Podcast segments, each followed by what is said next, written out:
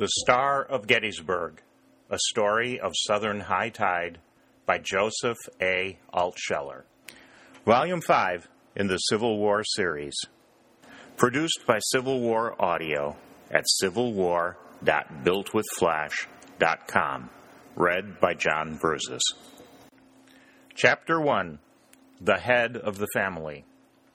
A youth sat upon a log by a clear stream in the valley of Virginia, mending clothes. He showed skill and rapidity in his homely task. A shining needle darted in and out of the gray cloth, and the rent that had seemed hopeless was being closed up with neatness and precision. No one derided him because he was engaged upon a task that was usually performed by women. The Army of Northern Virginia did its own sewing. Will the seam show much, Arthur? asked Harry Kenton, who lay luxuriously upon the leafy ground beside the log. Very little when I finish, replied St. Clair, examining his work with a critical eye. Of course, I can't pass the uniform off as wholly new. It's been a long time since I've seen a new one in our army, but it will be a lot above the average. I admire your care of clothes, Arthur, even if I can't quite imitate it. I've concluded that good clothes give a certain amount of moral courage, and if you get killed, you make a much more decent body. But Arthur St. Clair, of Charleston, sir, has no intention of getting killed, said Happy Tom Langdon, who was also resting upon the earth. He means, after this war is over, to go back to his native city, buy the most magnificent uniforms that were ever made, and tell the girls how Lee and Jackson turned to him for advice at the crisis of every great battle.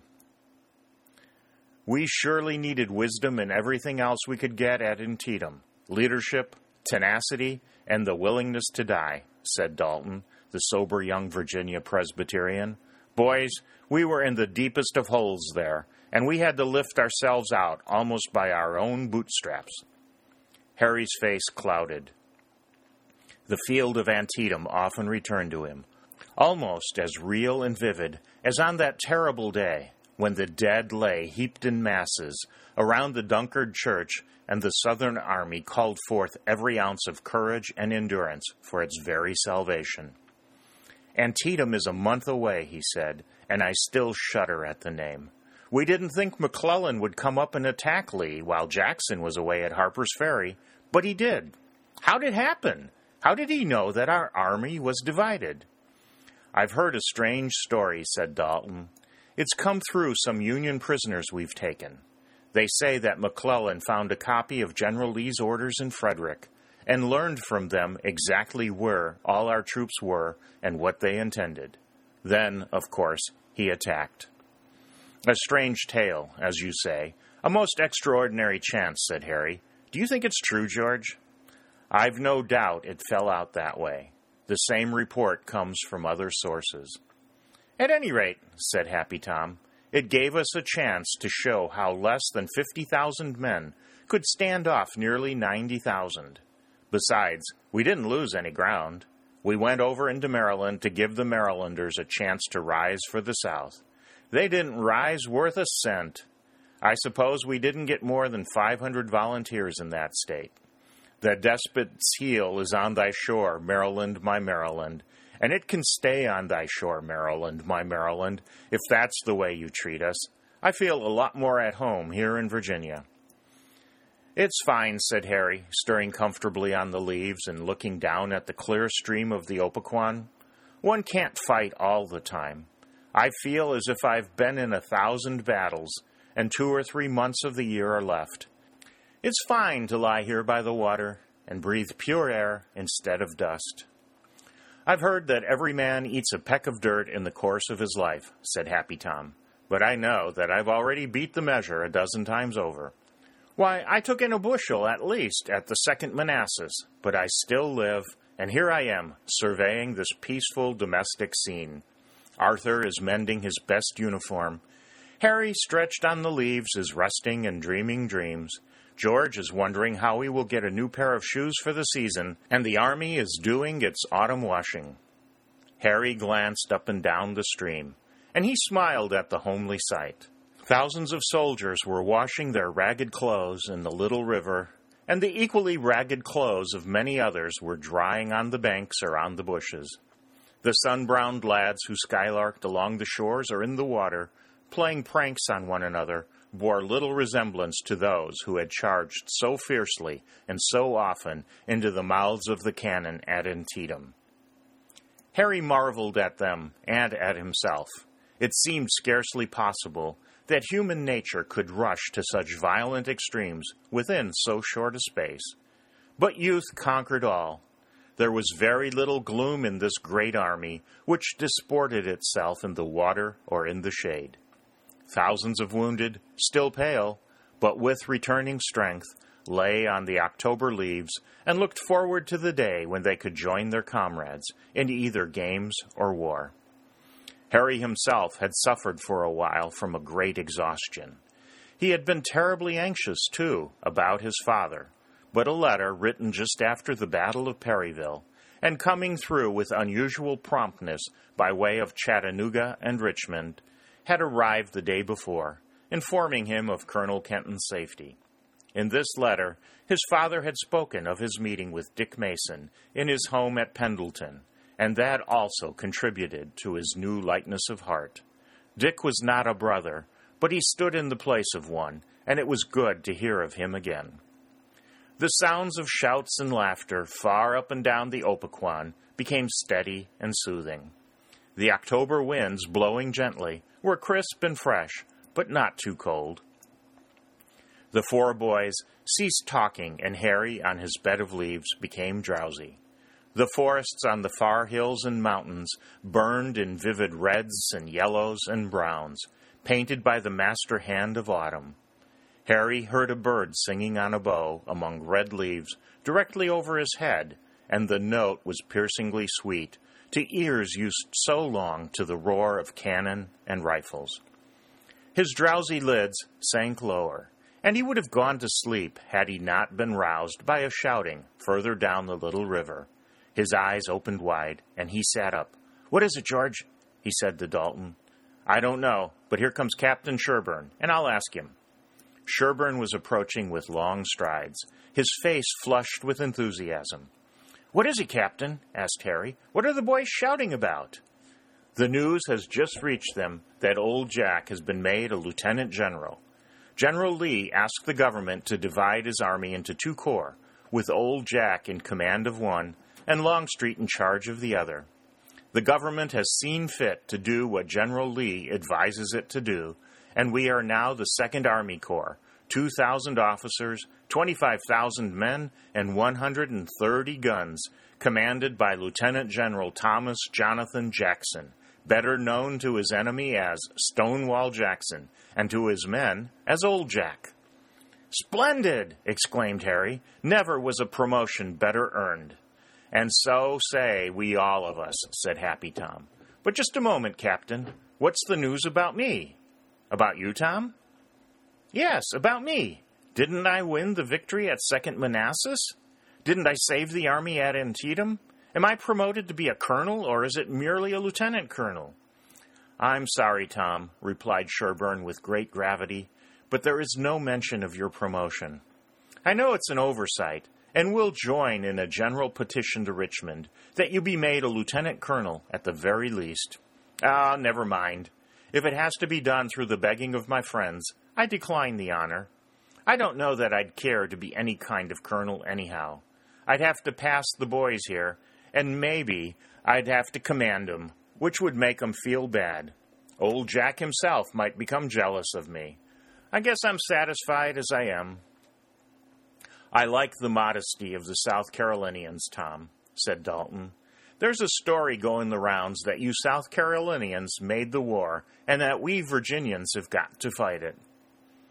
There may be such a story. It seems to me that it was whispered to me once, but the internal evidence shows that it was invented by a Virginian. Haven't I come up here and shed some of my blood and more of my perspiration to save the sacred soil of the mother of presidents from invasion? And didn't I bring with me Arthur St. Clair, the best dressed man in Charleston, for the Yankees to shoot at? Hello, what's that? This is a day of events. Hoots, catcalls, and derisive yells rose along the long line. A trim young officer on a fine bay horse was riding down a path beside the Opequon. He was as beautifully dressed as St. Clair at his best. His hands were encased in long white buckskin gloves, and the long brown mustaches curled beautifully up until they touched either cheek. It was he, this Beau Brummel of the Southern Army, who had attracted the attention of the irreverent youth. From the shelter of trees and bushes came a chorus of cries. Take the mice out of your mouth. I know they're there, 'cause I see their tails sticking out. What kind of hair oil do you use? I know your head's oiled, or it wouldn't shine so. Be sure to keep your gloves on, or the sun'll tan your hands. Oh my, it's mother's pretty boy going to see his best girl.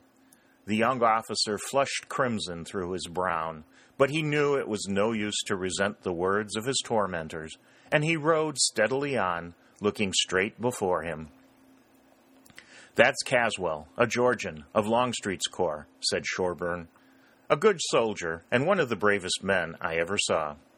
Which proves, said St. Clair in a tone of conviction, that clothes do help make the man. Caswell passed out of sight, pursued by derisive comment, but his place was taken quickly by a new victim.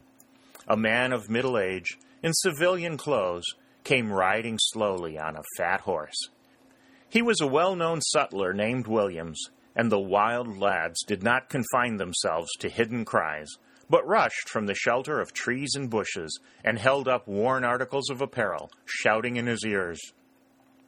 Hey, Mr. Williams, the soles of these shoes are made of paper, not leather. I bought leather, not paper. What's the price of blue silk neckties? I've got a Yankee sweetheart in New York, and I want to look well when our conquering army marches into that city.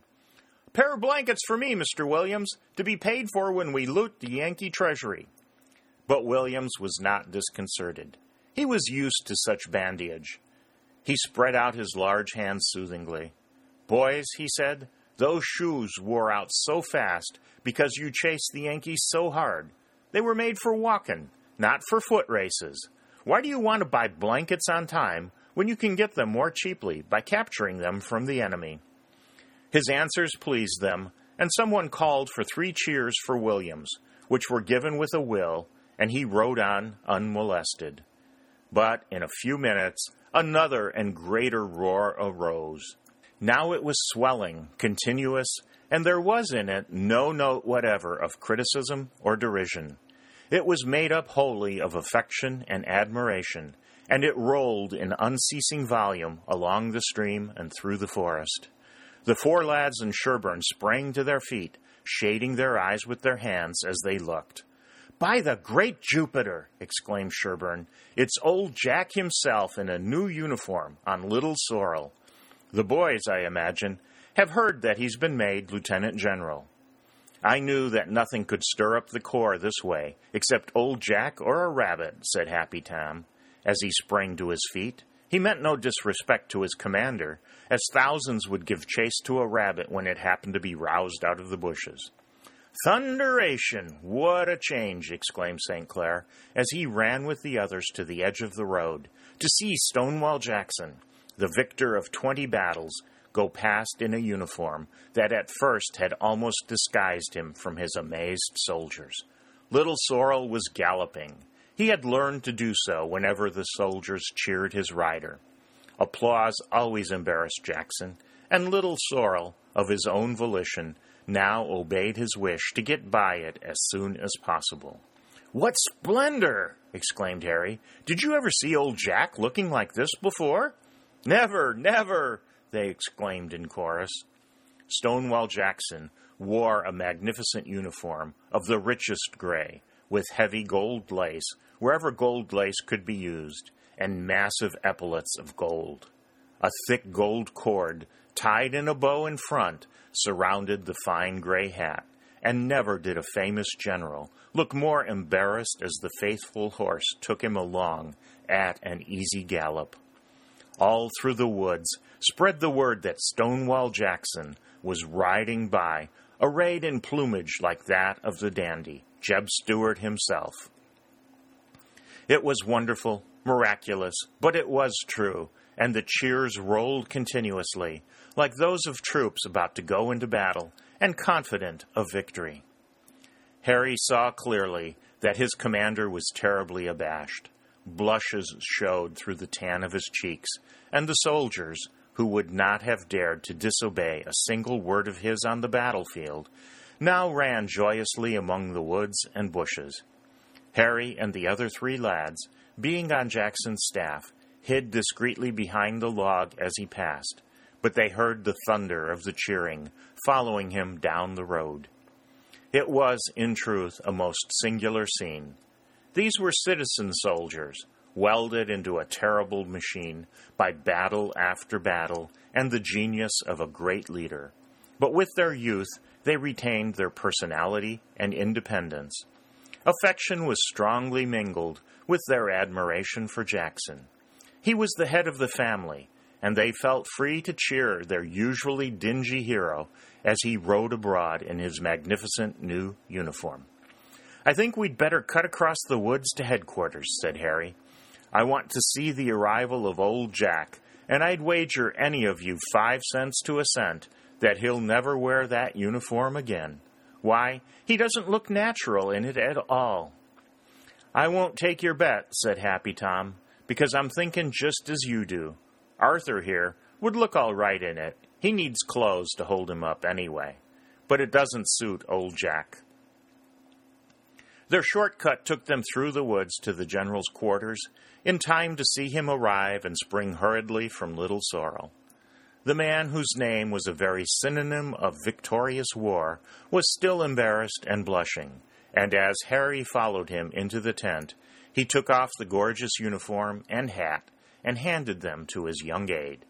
Then, as he put on his usual dingy gray, he said to an officer who had brought him the new clothes, Give my thanks to General Stuart, Major, but tell him that the uniform is far too magnificent for me. I value the gift, however, and shall keep it in recollection of him. The Major and Harry took the uniform, and smoothing it carefully, laid it away. But Harry, having further leave of absence, went forth and answered many questions. Was the general going to wear that uniform all the time? Would he ride into battle clothed in it? When Harry replied that, in his belief, he would never put it on again, the young soldier seemed to feel a kind of relief. The head of the family was not going to be too splendid for them. Yet the event had heightened their spirits, already high, and they began to sing a favorite song Come stack arms, men, pile on the rails, stir up the campfires bright. No matter if the canteen fails, we'll make a roaring night. Here Shenandoah brawls along, their lofty Blue Ridge echoes strong to swell the brigade's rousing song of Stonewall Jackson's way. That's a bully song, exclaimed Happy Tom, who had a deep and thunderous voice. Then, snatching up a long stick, he began to wave it as a baton, and the others, instinctively following their leader, roared it forth, more than ten thousand strong. Langdon, in his glory, led his cohorts in a vast circle around Jackson's quarters, and the mighty chorus thundered through verse after verse until they closed in a lower tone with the lines. Silence, ground arms, kneel all, caps off, old blue lights going to pray, strangle the fool that dares to scoff, Attention, it's his way. Appealing from his native sod, in forma pauperis to God, lay bare thine arm, stretch forth thy rod. Amen. That's Stonewall Jackson's way. Then Happy Tom threw down his stick, and the men dispersed to their quarters. But they had paid Stonewall Jackson a tribute that few generals ever received. You're a wild and foolish fellow, Tom Langdon, said Dalton, but I like you for this thing you've done. You'll notice that old Jack never appeared while we were singing, said Langdon. I don't see why a man should be so modest and bashful. Why, if I'd have done half of what he's done, I'd ride the tallest horse in the country. I'd have one of those Mexican saddles of yellow leather, studded with large golden headed nails. The stirrups would be of gold, and the bridle bit would be gold too. I'd have twelve uniforms, all covered with gold lace, and I'd have hats with gold colored ostrich plumes waving in them after the fashion of Jeb Stuart. Don't you worry, Tom, said Dalton. You'll never have any excuse for wearing so much gold. Have you heard what one of the boys said after the chaplain preached the sermon to us last Sunday about leading the children of Israel forty years through the wilderness? No, George. What was it? Forty years going through the wilderness, he growled. Why, Stonewall Jackson would have double quicked them through it in three days, and on half rations, too. And so he would, exclaimed Harry with emphasis. The great affection and admiration in which his troops held Jackson began to be tinged with something that bordered upon superstition. They regarded his mental powers, his intuition, judgment, and quickness as something almost supernatural. His great flanking movement at the Second Manassas and his arrival in time to save the army at Antietam inspired them with awe for a man who could do such things. They had long since ceased to grumble when he undertook one of his tremendous marches, and they never asked why they were sent to do a thing. They had absolute confidence in the one who sent them to do it. The great excitement of Jackson in his new uniform passed, and the boys resumed their luxurious quarters on the leaves beside the Opequon. Sherburne, who had left them a while, returned, riding a splendid bay horse, which he tethered to a bush before rejoining them. That's not the horse I saw you riding at Antietam, Captain, said Langdon. I counted that fellow's ribs, and none show in this one. It's no business of mine, but I want to know where you got that fine brute. No, it's none of your business, Tom, replied Sherburne as he settled himself comfortably. You haven't anything in the world to do with it. But there's no reason why you shouldn't ask, and I shouldn't answer. Drop the long winded preliminaries, then, and go ahead. I got him on a wild ride with the general, General Stuart. What a cavalryman! I don't believe there was ever such another glutton for adventure and battle. General Lee wasn't just sure what McClellan meant to do, and he ordered General Stuart to pick his men and go see. The general took 600 of us and four light guns, and we crossed the Potomac at dawn. Then we rode straight toward the north, exchanging shots here and there with northern pickets. We went across Maryland and clear up into Pennsylvania. A hundred miles it must have been, I think. And at a town called Chambersburg, we got a great supply of Yankee stores, including 500 horses, which came in mighty handy, I can tell you. I got Bucephalus here. He's a fine steed, too, I can tell you. He was intended to carry some fat Pennsylvania colonel or major, and instead he has me for a rider, a thinner, and consequently a lighter man. I haven't heard him expressing any sorrow over the exchange. What did you do after you got the remounts? asked Harry. We began to curve then. We passed a town called Gettysburg, and we went squarely behind the Union Army. Mountainous and hilly country up there, but good and cultivated beautifully. Those Pennsylvania Germans, Harry, beat us all hollow at farming. I'm beginning to think that slaves are not worth owning. They ruin our land.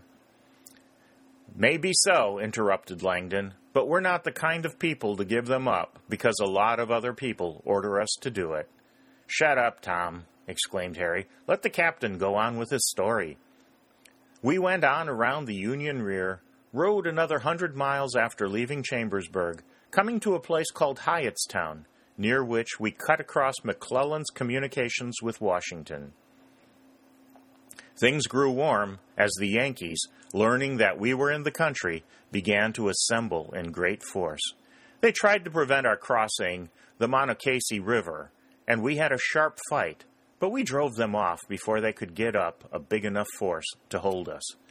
Then we came on, forded the Potomac, and got back after having made an entire circuit of McClellan's army. What a ride! exclaimed St. Clair, his eyes sparkling. I wish I had been with you. It would have been something to talk about. We did stir 'em up, said Sherburne with pardonable pride. And we got a lot of information, too, some of it beyond price. We learned that there will be no more attempts on Richmond by sea. The Yankee armies will come across Virginia soil, or not at all. I imagine McClellan won't be in any hurry to cross the Potomac, said Harry. He certainly got us into a hot corner at Antietam, and if the reports are true, he had plenty of time to come up and wipe out General Lee's whole force while old Jack was tied up at Harper's Ferry. They feel that way about McClellan in the North, too. I've got an old Philadelphia newspaper, and I'll read to you part of a poem that's reprinted in it. This poem is called Tardy George. Listen. What are you waiting for, George, I pray? To scour your crossbelts with fresh pipe clay? To burnish your buttons? To brighten your guns? Or wait for May Day and warm spring suns? Are you blowing your fingers because they're cold? Or catching your breath ere you take a hold?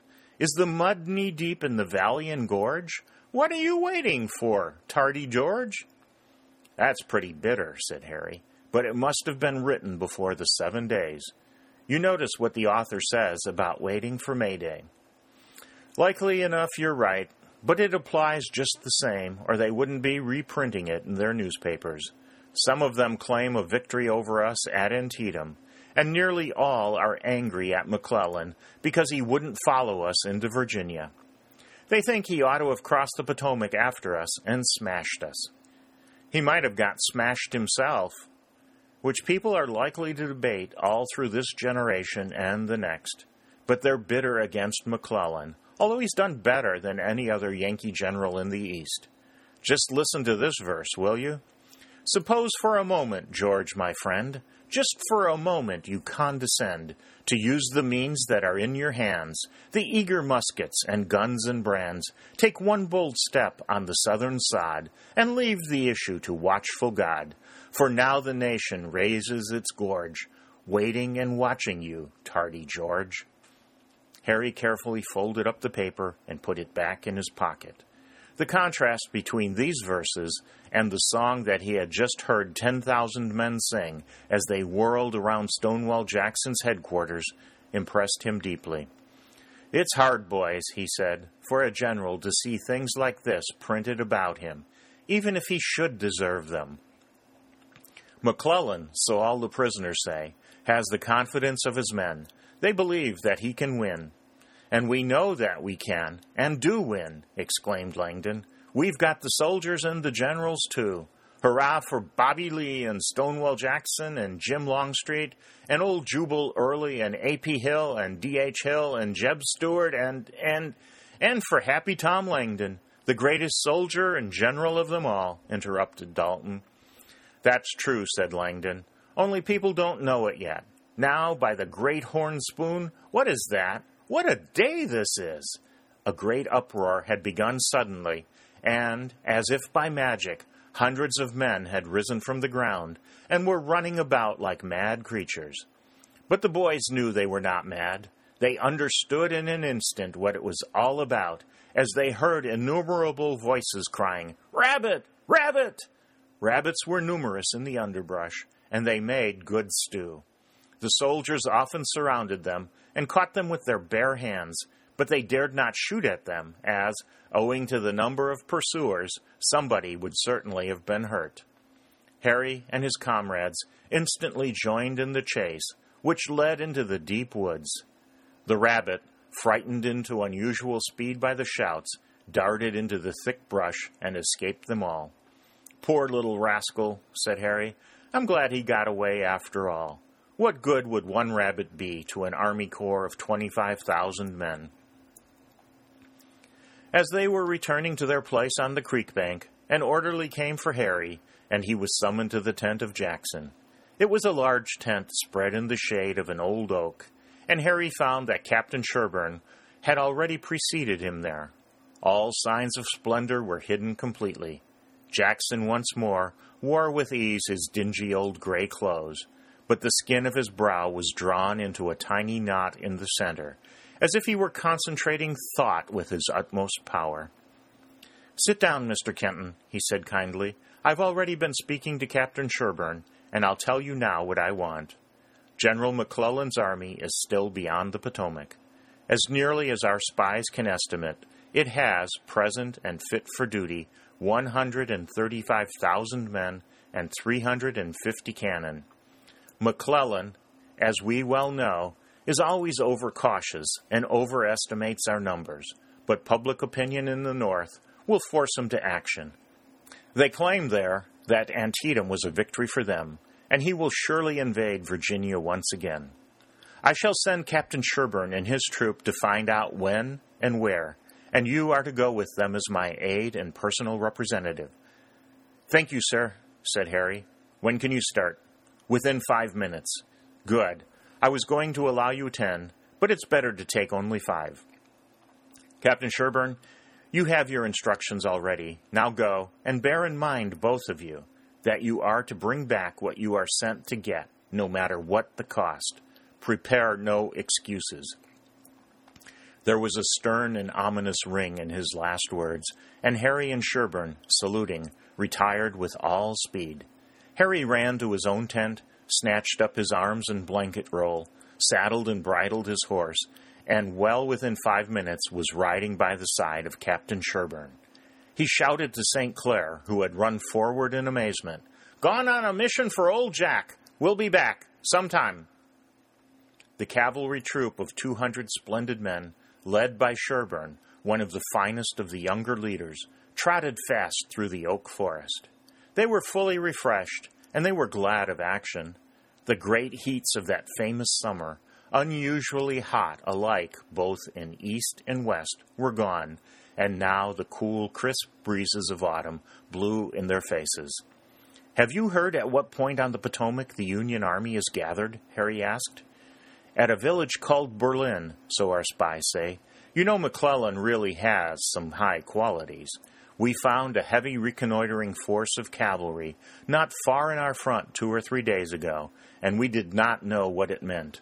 But General Jackson now has an idea that McClellan wanted to find out whether we were near enough to the Potomac to dispute his passage. We are not. No, we're not. And I don't suppose General Lee and General Jackson wish to keep him on the other side. But at any rate, we're sent to find out whether he is crossing. And we'll see. We surely will.